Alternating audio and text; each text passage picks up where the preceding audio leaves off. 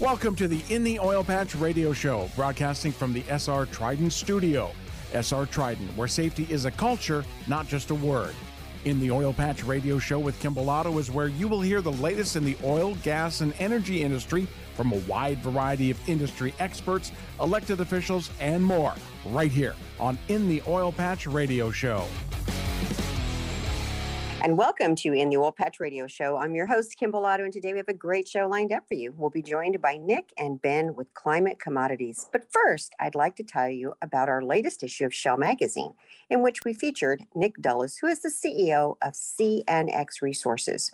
Now, they are a new refining company that's located in the Marcellus Shale, which is near Pittsburgh. So, we're pretty excited about being able to feature them and talking about what's happening in the Pittsburgh area. It's an article and an issue that you don't want to miss. Plus, there's a whole lot of other great stories in there, especially if you want to know more about oil, gas, and energy. For more information, please go to shale, S H A L E M A G.com. And I'd like to also invite you to join me at our State of Energy in Houston, Texas. It is set for April 21st. It is a luncheon. Our keynote speaker will be the Commissioner of the Texas Railroad Commission, Wayne Christian, along with a great set of panelists. We will be joined by the CEO of Howard Energy, Mike Howard, also the CEO of the Port of Corpus Christi, Sean Strawbridge, and the Vice President of Argus Media Group, Bruce Fullenwire. It's a luncheon that you do not want to miss. For more information and to purchase tickets or to sponsor the event, please go to shalemag.com and click on the banner ad, purchase your ticket. This will be a sold out event. I look forward to seeing you there. And now it's time for me to welcome on my co host and the editor of Shale Magazine, David Blackman. David, welcome to this week's show. Hey, it's another beautiful day in the oil patch it's absolutely fabulous weather and i know i say that week after week um, and i'm enjoying it and it's, it's, the season for spring so all of the pastel colors and everything are coming out and as a you know woman we get excited about that. It's yes, time to get wonderful shopping, spring cleaning, just a lot of different things. Speaking of shopping and uh, spring cleaning, I want to jump into oil prices because um, I think that there's a lot of people struggling right now with Easter and traveling and getting ready for summer and trying to make decisions. So I want to talk about our favorite topic, oil prices. Um, we had a moderate week last week and it ran back again in this past week to 110 a barrel. So I want to discuss why are we seeing these swings and fluctuations uh, in the price? Yeah, uh, so it, it's it's all having to do with the crisis over in Europe and Putin's despicable war in Ukraine. Um, you know, two weeks ago, the price rocketed up by about twenty dollars a barrel when Joe Biden announced his ban on crude oil imports from Russia in the United States, and and the UK did the same thing, and and the market was thinking, well, the whole EU might do it, but then it became apparent the EU wasn't going to do it, and the price collapsed over the next four or five trading days. That back down into the 90s, went from 128 dollars a barrel to 95 dollars a barrel on West Texas Intermediate, and since then, what's really happened is is uh, the regular market forces are now dictating what's happening in the market again. We, we still have a war premium on the price, but it's maybe five to ten dollars a barrel instead of twenty to twenty-five dollars a barrel. And the rest of it is just the fact that the market is undersupplied. Been mm-hmm. undersupplied, as you and I have talked about, really since late last summer. And it's behaved exactly as we've talked about on this show every week since then. And it's going to continue to behave as we talk about because it's all very predictable. Um, and you know the the fact is you have an undersupplied market the price is going to go up now we're seeing signs of an economic slowdown coming though and and that's what can stop oil prices from rising in this particular market situation would be an economic slowdown which hopefully won't turn into a recession but uh, you know, given the way things are going, I'm, I'm not sure we can be all that optimistic that we'll avoid that. But but that's what's really happening. We just have we don't have enough oil production on the market.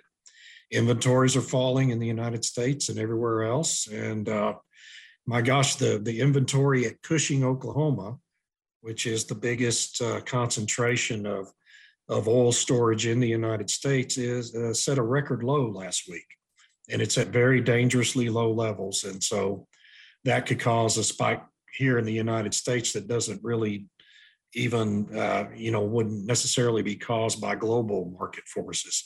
So um, it's a it's a tough situation right now, um, and and there's really other than an economic slowdown, I don't really see any any way uh, that the the price will not continue to rise.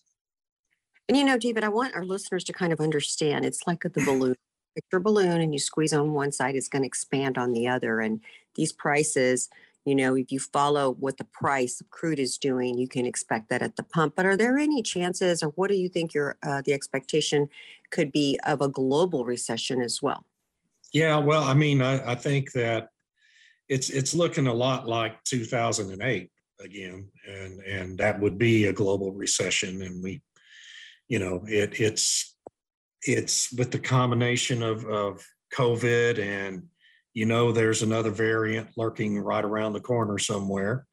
Um, and and this war happening has the the potential to really damage the economy uh, not just in Europe and Russia but really all over the world. And uh, China's economy has been slowing down for a year now. Um, you know it, it just there's every potential that uh, you know we could fall into a recession here and and and the inflation that's been happening that's really out of control. I, you know, I know they say it's 7%, 8% inflation, but everybody knows that uh, grocery store prices are 20 to 30% higher than they were a mm-hmm. year ago.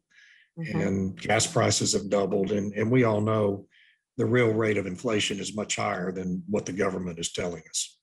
Right, because they know they see it in what they can purchase, the, the yeah. average consumer. So let's so let's that leads me to my next question. The higher oil prices lead, of course, as I said earlier, get higher gas prices at the pump. Now, yeah. some Democrats in Congress are are introducing a bill that gives a hundred dollar rebate for high gas prices every month. but you know, the, the the question I have is you look at what's happening on social media and $100 isn't covering anything for anyone at the pump in the sense of making any kind of, of real uh, assistance to them. So not to mention they're also framing it. I love how they're framing it. Oh it is the price gouging of the big oil companies. No it's not. No it's not. Um, let's yeah. talk the truth. Tell the american people tell our listeners what really is happening here and do you think a hundred dollar rebate is really going to help anyone Well, I mean, it, it would help, but only in an immediate sense. How are you going to fund a $100 a month rebate for every adult American, right? Uh, you're going to have to do it with more deficit spending. Well, deficit spending is what's causing the runaway inflation in the first place. So, what Congress uh, and these Democrats are planning to do or uh, what they want to do in this bill is to print trillions more dollars and put it into the money supply, and that's going to cause prices to go even higher. Um, so they've created this problem of runaway inflation in the first place. And now their solution is another bill that would create even more runaway inflation because it's even more debt spending and more trillions of dollars into the money supply. This is simple economics 101 mm-hmm. that anybody who went to college for a year, business school, had to learn. And it unfortunately, economics 101 is apparently not a class anyone in the Democratic Party managed to pass. Uh, and so we end up with stupid bills like it's a stupid, idiotic bill that would only make the problem they've created even worse. And uh, hopefully it'll be resoundingly rejected uh, well, by the Senate and the House. Hopefully. And I can tell you that I think that November cannot come fast enough for every single American to vote out these horrible policymakers. Talk about the Security and Exchange Commission in my nationally syndicated Energy Minute that we produce for our stations. Uh, we discussed Security and Exchange Commission that they decided to uh, get into the climate change business. Mm-hmm. And uh, it basically is a proposal regulation that's going to govern now climate related disclosures on financial statements this week. Should the SEC be trying to set environmental policies? What expertise do they have in this? Well, they don't have any. I mean, obviously they shouldn't. Um, but, you know, Joe Biden promised in his campaign to mount a quote whole of government approach to implementing the Green New Deal, AOC's big idea. Um, and so this is the SEC. She has a lot of uh, she has a lot of scientific data in her background too, or yeah, right. definitely a, very experienced in this area. Yeah, mm-hmm. she's a real genius. Um, and, and that's what this is. It's the SEC. You know, they have to do something to get into environmental policy, and this is what they're doing. There is zero environmental expertise or climate change expertise at the Securities and Exchange Commission. Uh, this is a regulation that would create a formula now for companies to have to report their emissions profile, uh, which ESG investor groups have been forcing on them for 15 years now. Now we're going to formula, formalize that process in a re- one size fits all regulation. And as anybody who knows anything about this knows, uh, measuring these emissions is a, as an esoteric art. It's not a science. It's not something you can just put in a formula that everybody uses. And so it's going to be wrong for most companies. Yet it's going to be used by these environmentalist groups to sue companies endlessly. And the result is going to be what? The result is going to be higher energy costs for everyone. So it's only going to make the problem the Democrats have already created even worse, even more severe. And I guess maybe, you know, in a year or two, they'll propose a rebate for the SEC regulation high prices. It's such a cynical political exercise, and it's the Democratic Party. I'm sorry, folks, it's not the Republicans doing this, it's the Democrats. Exactly. Get to the ballot box or go vote in November and wipe them all out because this this these energy prices are ridiculous. The policies the pricing, uh, and it is truly hurting American people. David, that is all the time we have for this segment. But when we return, we will be joined by Nick and Ben with Climate Commodities. You're listening to the Oil Patch Radio Show, and we'll be right back. SR Trident is a proud sponsor of State of Energy 2022 is coming to the Houston Club in downtown Houston on Thursday, April 21st starting at 11:30 a.m. The keynote speaker will be the chairman of the Texas Railroad Commission Wayne Christian and will feature moderator Sean Strawbridge, CEO of the Port of Corpus Christi, along with panelists Mike Howard, CEO of Howard Energy Partners, Phil Anderson, Senior VP of Liquid Pipelines Enbridge, and Bruce Fullen, Vice President of Argus Media. For tickets for the State of Energy Luncheon in Houston on April 21st, go to shalemag.ticketleap.com backslash state of energy. That's shalemag.ticketleap.com backslash state of energy. Sponsored in part by SR Trident.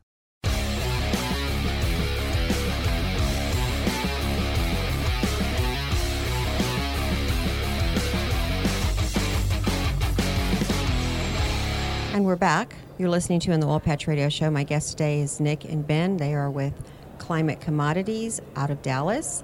Ben, let me um, ask you, give us a little bit of insight into your background of how you and Nick started to create Climate Commodities.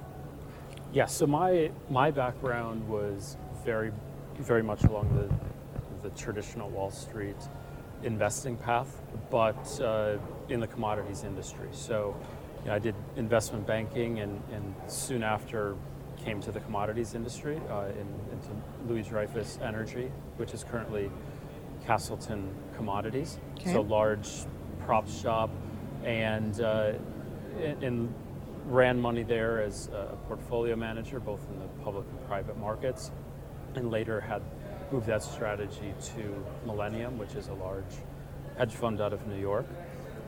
I think you know, what we've experienced in the commodity side over the last decade plus.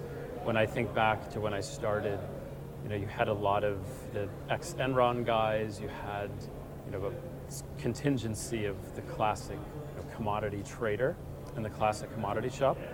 Over the past decade, you know, it's been a very difficult industry for people, and a lot of those, you know, senior people have retired, quit.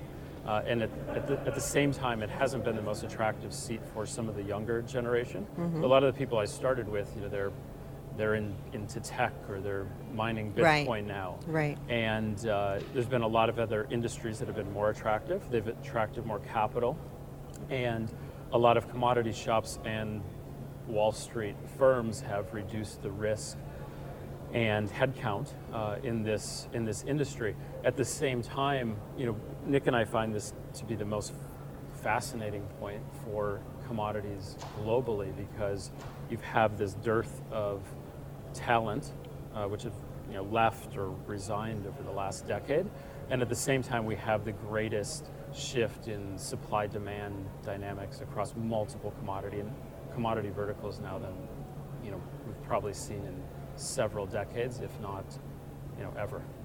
Very interesting. So it must be a little bit difficult because you both look fairly young and to be um, in the commodities end, but of course you guys are not according to you guys that you're not. But it is a little difficult to, to kind of you guys really appear young. So do you have any pushback on on that specifically, your age and and, and the company is what a year, year and a half old? So I, I, think it's, it's a good point, you know, and it's interesting. Because uh, you know, in this business, it's really uh, hard to get you know respect and, and, commanded in certain ways if you don't know. And but you guys, you're not newbies to, to this. Is is, is is my main well, point. Speaking to that point a bit, you know, my first job in the energy industry was actually as a roughneck. Uh, my family, I grew up in Tulsa. My whole family is in the oil and gas industry. Um, they built a sizable midstream business um, and really focused on the, the good old boy. You work yeah. your way up. It's your time when it's your time. But I think what's interesting is that um, this energy transition has created, as Ben mentioned, a generational workforce transition okay. that's created a shortage of people who understand the material side of the energy transition. You know, take, for example, an electric vehicle is six times more minerals than an ICE vehicle, right? right. So there are some of these structural transitions that necessitate skill sets that aren't present in the current current energy ecosystem. So was I, I personally do look pretty young, I, I, I will say. But with that being said, uh, the knowledge base relative to the senior counterparties in our industry, you know, the best part about this business and the biggest catalyst for us and why we think um, the, the, the, timing is right. This, the, the tools you need from a bank finance and insurance perspective to run the business we have have not been around for longer than we have. We saw this and we capitalized on it immediately. On the other side of that, you know, in other industries, if we are running a fixed income energy fund, for example, or a traditional private equity fund, there's a senior person that says, hey, this is, you know, I've been doing this for 50 years, this is how this works, but that doesn't exist where we are, right? Um, so this is fairly fairly new territory for just about everyone. Ben, Nick, we're going to take a quick break. You're listening to in the Oil Patch Radio Show, and we'll be right back. SR Trident is a veteran owned and operated industrial construction company. Established in 2012 by co founders Stephen Snyder and Ryan Berthold, SR Trident has positioned itself as an expert in the industrial construction sector. With mounting business expansions, they've assembled a team of skilled, experienced, and able individuals are dedicated to meeting client needs as they evolve. SR Trident's safety record is impeccable as they've won a number of awards, including the ABC National Safety Excellence Award in 2020. With exceptional leadership and experience driving their gains, SR Trident can tackle any project and are ready to let their talent be the driving force in the energy industry. Call today 361 776 2662 or visit online at srtrident.com to request a bid proposal today. Psst. Hey, you. Do you want to join the fastest growing oil and gas network in Texas? Ma'am, I'm all for growing my business, so you've got my attention. What is it? TEAC is the Texas Energy Advocates Coalition. They hold business mixers to help businesses grow and network. Any cost to join? For the next 90 days, it's completely free, no charge to join. But they do want like minded individuals to attend who are interested in growing their business and networking. Well, I want to join. Where should I go? Go to shalemag.com slash TEAC and click on the join link.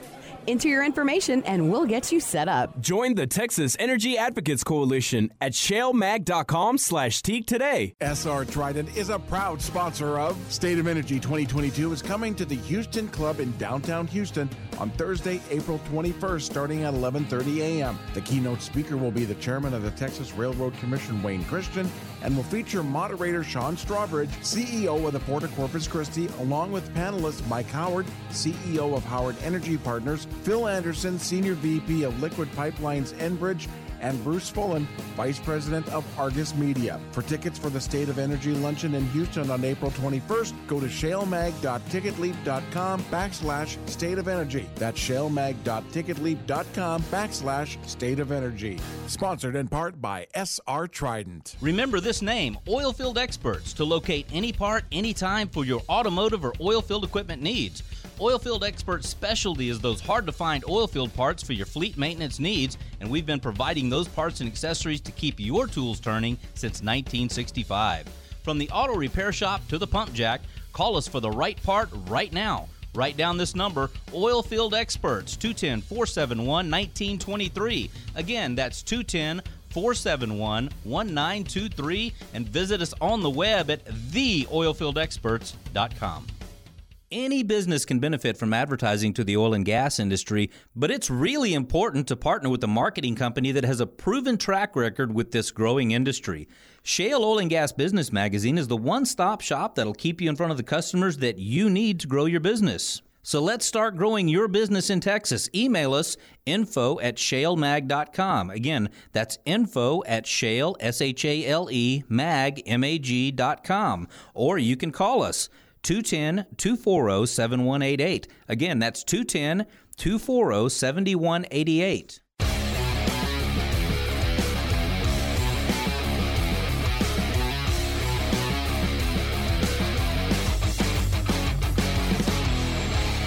And we're back. You're listening to in the Oil Patch Radio Show. My guest today is Nick and Ben. They are with Climate Commodities out of Dallas. Guys, before the break, we were talking a little bit about your company. It's fairly new, cutting edge. You guys are very young, extremely bright. And you're kind of telling me a little bit about what you guys are doing in this new space. So let's go back to how unique are you guys compared to your competitors? Tell us what you guys specifically are attempting to do in the way of. I know in your you know mission, what you guys are trying to do is specializing in uh, you know physical trading, logistics, transportation, and commercialization services. But in, in, in raw materials, break that down a little bit more of the energy sector and specifically how you guys are benefiting them, as well as uh, anything else that might be of you know use in the way of the community and stuff. I, I, can take this one. So when you, when you think about just using some direct examples, right? Let's take there's there's two sides to our business, right? Uh, long term and short term, right? Let's take you know you are a let's say for example you are a solar panel manufacturer and you require polysilicon as an input, right? Mm-hmm. In that situation, what you're going to do is you're going to want to pay for that polysilicon right when it hits your factory floor, right? And you're in conjunction with that, managing large investments that are in excess of what you've done before due to the growth in your industry. So you really need a partner who's going to go pay the supplier day one and extend credit terms to you so you can pay in 90 days when it hits your floor in a product format, somebody who understands your industry. That is one thing we do. Okay. On the other side of this, the financing part of it. it. On the other side, yes. And the other side of this, if you are a producer of a commodity that's deemed a clean technology output, say graphite, for example, for you to scale up your business quickly, you need a partner that can provide you long term contracts and work with you dynamically on the performance guarantee related insurance on the product and really enable you to focus on the technology, not going over on cost as you're building, and really being an engineering focused business, right? So that's what we do. I think how that plays into the development of a Western supply chain specific to the clean energy economy, um, there's, there's a couple of things there. On the one hand, in most cases, just like the oil and gas industry, there's a midstream intermediary process um, that really is centered around processing. Um, and the idea is that you're building solar panels, building wind farms, when that's built, there's a software system that maintains that, right? So just like the, the different but similar to the oil and gas industry, that midstream processing area um, is where you're going to get the jobs and the economic development. And now with newer technologies, also um, your climate positive um, investments in these communities are going to create recurring jobs, 20 year jobs in an ecosystem that's linked to this megatrend, right? And I was going to ask you that because you guys are fairly young. Again, I'm, I'm not sure if you're millennials, or, and I don't mean to keep harping on this, but I think that there's a, I think there has been an unsexiness about oil and gas in the space of traditional oil and gas. And now that we see the energy evolution or transition occurring, is it? Do you see a lot of the younger people are more attracted, like you guys, extremely intelligent? Uh, high performing, and you guys are not walking away from the oil and gas industry. And I'm wondering if this is something that I know your family's from the oil and gas sector, so you probably, you know, just this was you were born into it. But it, I guess I want to know: Do you feel that with the evolution occurring and the technology that's also coming out, do you think it's a vibrant uh, space for the younger generation to continue to look in working in oil and gas in some some ways, financial or? I, I think that's a, a great question, and I think as you look forward, because I wish our listeners could see how young you guys are. But you know, you're not young and you're not inexperienced. You're very experienced, but you do look young. And it's when we're dealing with the average CEO is 65 to 70.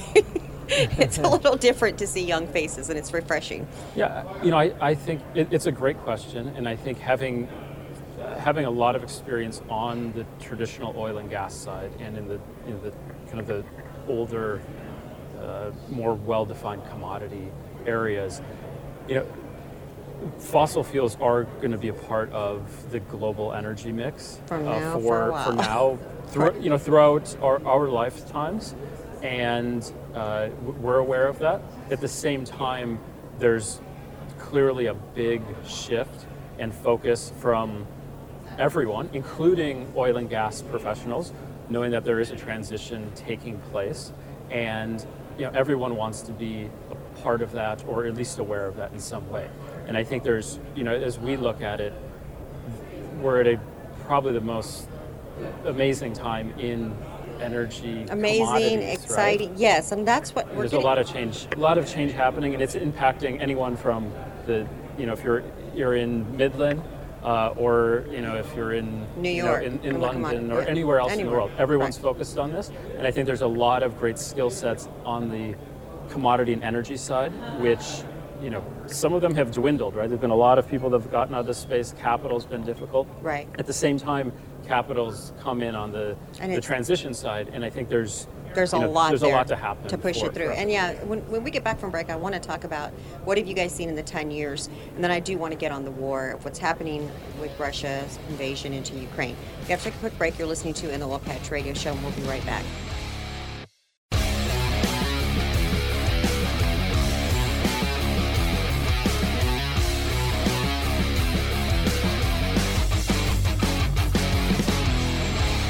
And we're back. Nick and Ben, my guest today is with Climate Commodities of Dallas. Guys, before the break, we were kind of talking a little bit about your business, your business model. Listeners know you're fairly young and extremely intelligent and smart, and you definitely look like you know your way around this space. But in, in 10 years, you know, I'm looking at the millennials, I'm looking at Generation X.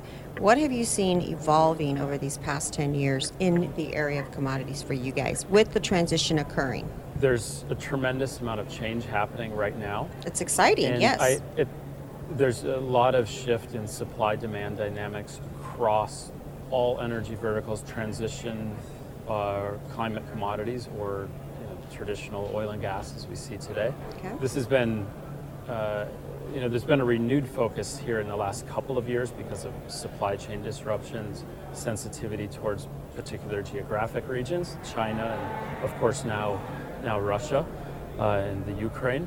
But uh, over the last decade, you know, it's been a it's been a difficult place for people. You've had a lot of senior talent that's retired or quit, Correct. or you know, the, the capital dedicated to the space is reduced from Wall Street and commodity firms. Uh, but at the same time, you know, a lot of the more junior people that worked for them left left the industry, and uh, it probably bad bad timing because we now have more change going on in the commodity world than probably ever before, uh, and you know the the talent uh, pool is Has probably dwindled, quite yeah. a bit. So it, Right. it'll be an interesting interesting time. Well, let's switch gears a little bit and talk as we sit here. You know, coming to coming to our listeners live from CERAWeek uh, of S&P Global. Um, it's apparent that we're hitting $130 a barrel as of today, um, and this is pretty uh, uncharted waters. But a lot of it has to do with what's happening in Russia invading Ukraine. So tell me a little about the what you guys are seeing specifically with the with the invasion right now. What wild I mean we see the wild changes in pricing, but are you seeing other things in the way of deals that are very interesting and forecasting a little bit of the future? I know that there's been discussions and talks on trying to ceasefire, but that hasn't worked so far. So go ahead, Nick. I think that you know the the, the important thing to, to understand at this juncture, coming out of a global pandemic, a once in a hundred year event, you, you see wounded countries from an economic perspective now facing on an inflation adjusted basis higher oil than at the peak uh, prior to the financial crisis. So you're, you're, we're in a situation where you know this is supplemented by grain shortages and agricultural issues emanating from this conflict that create these ancillary effects in places such as northern Africa, where you have uh, considerable trading counterparties to Ukraine um, that will destabilize very quickly, notwithstanding the economic issues that have come from the pandemic. So I think that what we've seen from a customer perspective um, is a mix of one, a shift to security of supply at a reasonable price relative to absolute price sensitivity uh, in some of these razor thin margin uh, end markets. Um, and on the other side of this too, I think that we, we have started to see stockpiling, uh, which is which is somewhat concerning, uh, but is natural given the exacerbated nature of this conflict and the fact that this is, um, you know, again a a once in multiple decade event. So I think that what we're seeing is it, heightened risk of destabilization in trading counterparties um, of Ukraine of Russia, and then this is this is poured into chip manufacturing, the agricultural the market, um, which already a chip market, for example, you know, there's already a shortage, right? So some of these trends that have emanated from the pandemic have been exacerbated considerably in a short period of time, and now we're up against um, further inflationary pressures, further global uh, geopolitical events that are creating destabilization um, and in this energy transition. So I, I, think the idea is that it's, it's going to be a security of supply game in the interim, uh, and any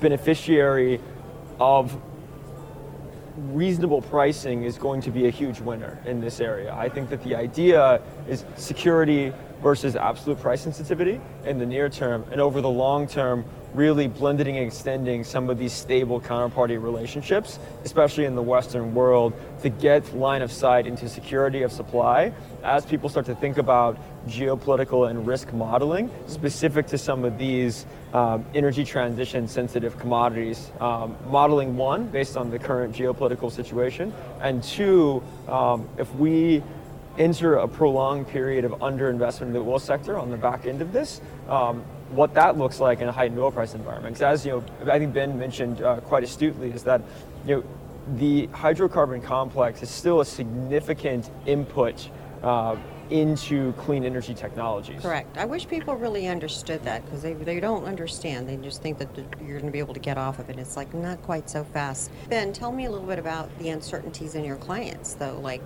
uh, it is, it's pretty hard to determine which way to go or what route, and you're really looking for good, sound advice with everything occurring so fast, but also uh, there's a shortage to access to money to fund events, new research, new projects. Uh, we have a shortage. So, how are you all helping clients deal with these uncertainties, especially in the area of green energy and, of course, climate solutions? How does this work with them? Yeah, you know, I, I think people broadly across the globe are, you know, reawakening to the to the fact that commodities matter and mm-hmm. your supply chain and commodity supply chain matter. matters considerably. right. I think a lot of folks pre COVID uh, kind of dismissed that or, or forgot about it, viewed it as a you know, kind of an old old world industry, as one person described to me. Uh, so I think going forward, I think this you know we've had a number of events that have made people re- refocus. And I think broadly speaking, this this impacts you know it just doesn't impact oil and gas. It doesn't just impact people on the green energy side of things. This impacts all companies of all industries. Uh, and everyone now is is looking at the broader, uh, you know, everybody's thinking about emissions and their their impact on on the world. Public companies are being forced to have mandates around this. this Correct. This The tracking of ESG well. and stuff. Mhm. And uh, you know, part of our solution to that is you know, to help companies of, of all types understand their supply chain needs, Okay. uh, and in particular on in the you know, climate commodity realm. I think there's a there's a big gap of, uh, of talent and capital and resource that can help help supply those both in the short term and, and the long term. That's what we're Very we're, good. we're there for. Well, we're going to take a quick break. You're listening to In the Oil Patch Radio Show, and we'll be right back. SR Trident is a proud sponsor of State of Energy 2022 is coming to the Houston Club in downtown Houston on Thursday, April 21st starting at 11:30 a.m. The keynote speaker will be the chairman of the Texas Railroad Commission Wayne Christian and will feature moderator Sean Strawbridge, CEO of the Port of Corpus Christi, along with panelists Mike Howard, CEO of Howard Energy Partners, Phil Anderson, Senior VP of Liquid Pipelines Enbridge, and Bruce Fullen, Vice President of Argus Media. For tickets for the State of Energy Luncheon in Houston on April 21st, go to shalemag.ticketleap.com backslash state of energy. That's shalemag.ticketleap.com backslash state of energy. Sponsored in part by SR Trident. Shale Oil and Gas Business Magazine provides services like print advertising and digital marketing. Our digital advertising services include website, email, radio, video, and social media. Shale also provides specialized web services from website management to search engine optimization and social media management. Visit our website, shalemag.com. Once again, that's shale, S H A L E, mag, M A G.com to learn more. Shale is your one stop shop for growing your business. Pick up the phone today and call 210 240 7188. Again, 210 240 7188.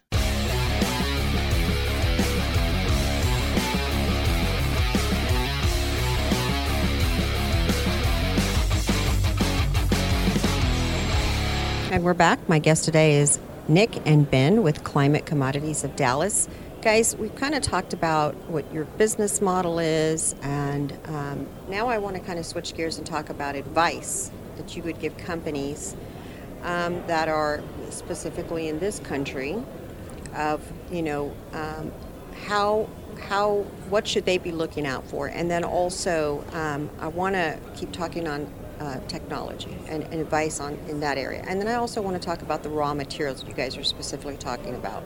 You- mentioned earlier EVs. The President Biden State of the Union was very specific about him believing that we're going to get to this EV number, electric vehicle number. Um, but there is a shortage of these minerals necessary to build the batteries, as well as uh, we have challenges here in the United States with being able to put enough charging stations. There's not enough power. Uh, people don't realize you need power, oil, and gas to, to, to charge them. So I want to specifically ask on that uh, electric vehicles. Where do you guys think this is going? Was President Biden's speech? Could you buy into what he was saying in the sense of, do, do you see it? I, don't see it possible. I'll, I'll go on the record. I don't see it possible, but maybe you guys can show me the path. I, I think that you know if, if you look at what the Biden administration is doing, um, and you, you think about just and from a, from a bipartisan perspective too, this is the first time we've had a sophisticated, critical uh, materials strategy since 1979, since the last oil crisis, right? So, so I think that going back to the idea of complacency and the lack of proper skill set individuals focusing on this area Yeah. is a broader problem. I think, I think the next thing is if you look at the raw materials that will enable vehicle electrification specifically, you know, you've got uh, lithium, graphite, uh, nickel, um, Cobalt. cobalt. rare earths, right, Right. As, a, as a main basket there. So the, the, the challenge China kind of has a stranglehold on a lot of those resources as well. from right? from a there's there's two sides of it, right? And it varies slightly by the commodity. And without going into um, highly detailed specifics about each, the the main theme to take away from this is that China does not control the extraction.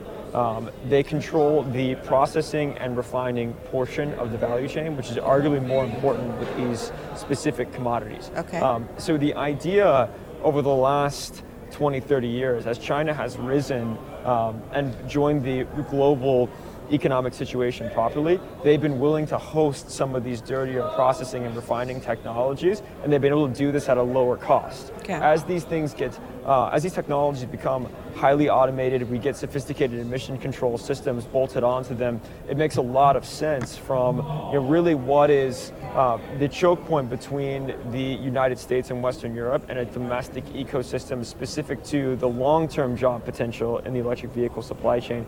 It's the processing and refining capabilities of these materials, and that's where I see the Biden administration investing. Okay. Um, you know, in two in two areas. One, expedited permitting um, being an area where of increasing importance given the amount of time it takes to bring some of these systems online. Um, and on the other side, um, emission reduction technologies in the midstream portion of the supply chain. Um, and then, and three, uh, which is the most important thing of a critical materials strategy, is really proper material science R&D and uh, substitution pathways. And, and that's where I think you're going to see, uh, irrespective of the, uh, the, from a bipartisan perspective, the the investment goes towards material science alterations in some of these energy storage devices that go into electric vehicles and go into the power grid. Um, is the last thing I think it's important to, to understand in this in this area is that you know once these raw materials go into these end systems, you know, a, a solar panel, an electric vehicle, um, electric vehicles specifically, a lot of the emission savings come from the fact they're not continuously burning something, right, um, at, a, at, a, at, a, at a base level. So the idea there is that um, different than oil and gas, the economic benefit from this comes from the processing refining side where you have let's say 50 60 employees maintaining a facility and really understanding the process knowledge of how that works relative to in the oil and gas industry you know at the downstream midstream and upstream portion it's heavily operationally intensive and hence the economic benefit to the communities that host this right so i think that you know there needs to be communication of what portion of the value chain creates the economic benefit and then also there needs to be dialogue and research and development investment that gets us to a material substitution pathway that can mitigate a major geopolitical conflict like we're seeing right now. Okay. So, Ben, in, in closing out the show, um, tell me some of the companies that you guys have that you all have been able to really help get them going in the right direction. Maybe they came in a little confused. What was it, or a direction, not confused, direction? What is it that uh, you've seen some really great companies, and where are they looking to transition, or where are they looking for assistance from you guys? Yeah, I I think there's there's a whole range of companies that we you know we're, we interact with now Okay. that are you know they range from everything from a, a great set of engineers, technologists uh, that have focused on a particular vertical here on the climate economy side. Some of those on a standalone basis. Some of those are in you know they're looking for transition uh, from you know more traditional business model. And where we've been able to help them is that they may be great scientists and maybe great engineers, but a lot of times they don't have the, the full capabilities uh, internally to both be able to get a project, a business, business to a you know to, to a level that looks commercial to investors, banks, uh, the local community, or uh, government, and we can plug in there uh, and help them strategically in a, in a number of ways. And one of those main elements is coming to them with a really solid offtake solution that helps in the short term and in the long term. And you know that's that's a part of bringing that that skill set from the the traditional commodities world to this industry as it evolves, and that's typically able to help them quite a, quite a bit. And uh, so that's that's what we're very busy with, and hope to do far more. So a year and a half, you guys are well on your way. Nick, leave us with if uh, our listeners want to get a hold of you guys or want some information, where do they go to get a hold of you guys? So our, our website uh, is, is, the, is the best option. Uh, that's www.climate-commodities.com. Um, our main uh, email address there is info at climate-commodities.com. Um, you can get a hold of, of us directly vis-a-vis that. Okay. We'll also put on uh, when we when we post this on social media. We'll also put it as well. the website to get a hold of you guys. Nick, Ben, thank you for stopping by in the Oil Patch Radio Show and discussing. You guys keep up the good work. Love what you're doing. We need more young guys out there really helping the energy industry in a transition most definitely. So thank you for being a guest on the show today. Thank, thank you. you so much. Goodbye. In the Oil Patch is where together we explore topics that affect us all in oil, gas, business, and in your community. Every week, your host Kym Bolado will visit with the movers and shakers in this fast paced industry. You'll hear from industry experts, elected officials, and many more right here on In the Oil Patch.